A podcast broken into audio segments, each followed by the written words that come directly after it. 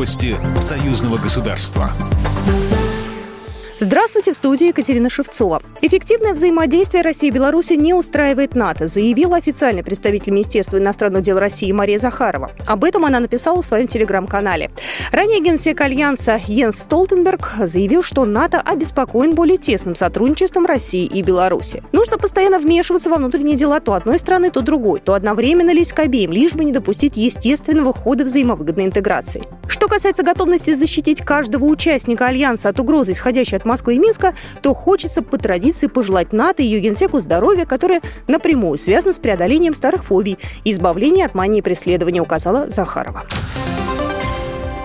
Капитальный ремонт Брестской крепости планируют включить в бюджет союзного государства на 2022 год. Об этом заявили на комиссии парламентского собрания по социальной и молодежной политике, науке, культуре и гуманитарным вопросам. В заседании также участвовали представители Постоянного комитета союзного государства и четырех министерств России и Беларуси, ответственных за образование и культуру. Встреча прошла в Суздале Владимирской области. О самой реконструкции рассказала Елена Афанасьева, председатель комиссии парламентского собрания по социальной и молодежной политике, науке, культуре и гуманитарным вопросам.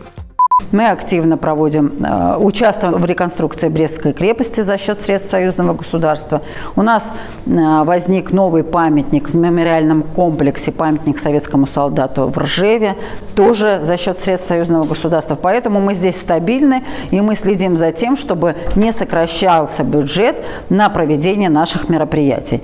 На следующий год за счет союзного бюджета предусмотрено проведение восьми мероприятий, в том числе Международный фестиваль искусств «Славянский базар Витебский», фестиваль союзного государства творчества юных и слет юных экологов Беларуси и России «Экология без границ». Также на заседании комиссии рассмотрели вопросы разработки мероприятий союзного государства в области спорта. Кроме того, союзные парламентарии заявили о необходимости активизировать работу по созданию Полоцкого кадетского корпуса для совместного обучения учащихся из Беларуси и из приграничных областей России.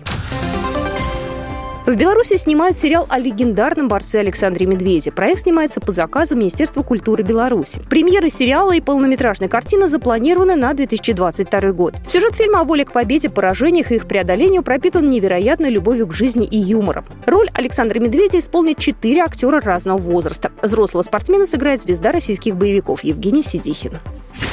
Программа произведена по заказу телерадиовещательной организации Союзного государства. По вопросу размещения рекламы на телеканале «Белрос» звоните по телефону в России 495 637 6522. В Беларуси плюс 375 44 759 37 76.